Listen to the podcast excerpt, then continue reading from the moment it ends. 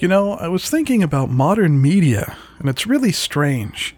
Whether it's the news networks, regular TV shows, or streaming TV shows, it doesn't seem to matter how low their ratings are, they just keep doing whatever they want, regardless of what the people want. All these different networks and shows are businesses, so you'd think they'd pay attention to what the customer wants.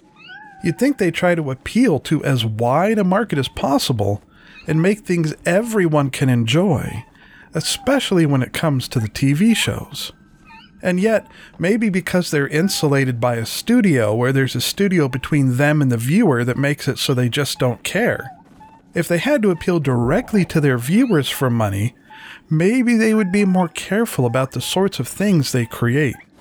By the same token, when it comes to the streaming services, those are more direct to the customer, and yet they continue to do whatever they want also. It's almost like the messages they want to put out are more important to them than making money or making things their customers want, like they've forgotten it's supposed to be about entertainment. It's like the entire TV industry has turned into one big political platform instead of just telling good and interesting stories. It used to be there were always fun things to watch, and there were new and interesting shows coming out all the time. Now, when a new show comes out, the assumption tends to be it's not going to be very good because so few of them are. When a show comes out that's actually good, it's a surprise.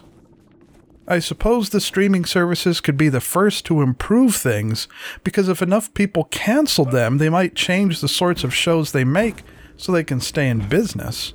But even that's just a maybe. These different networks and platforms just care more about their messages than creating a good story or something the people want.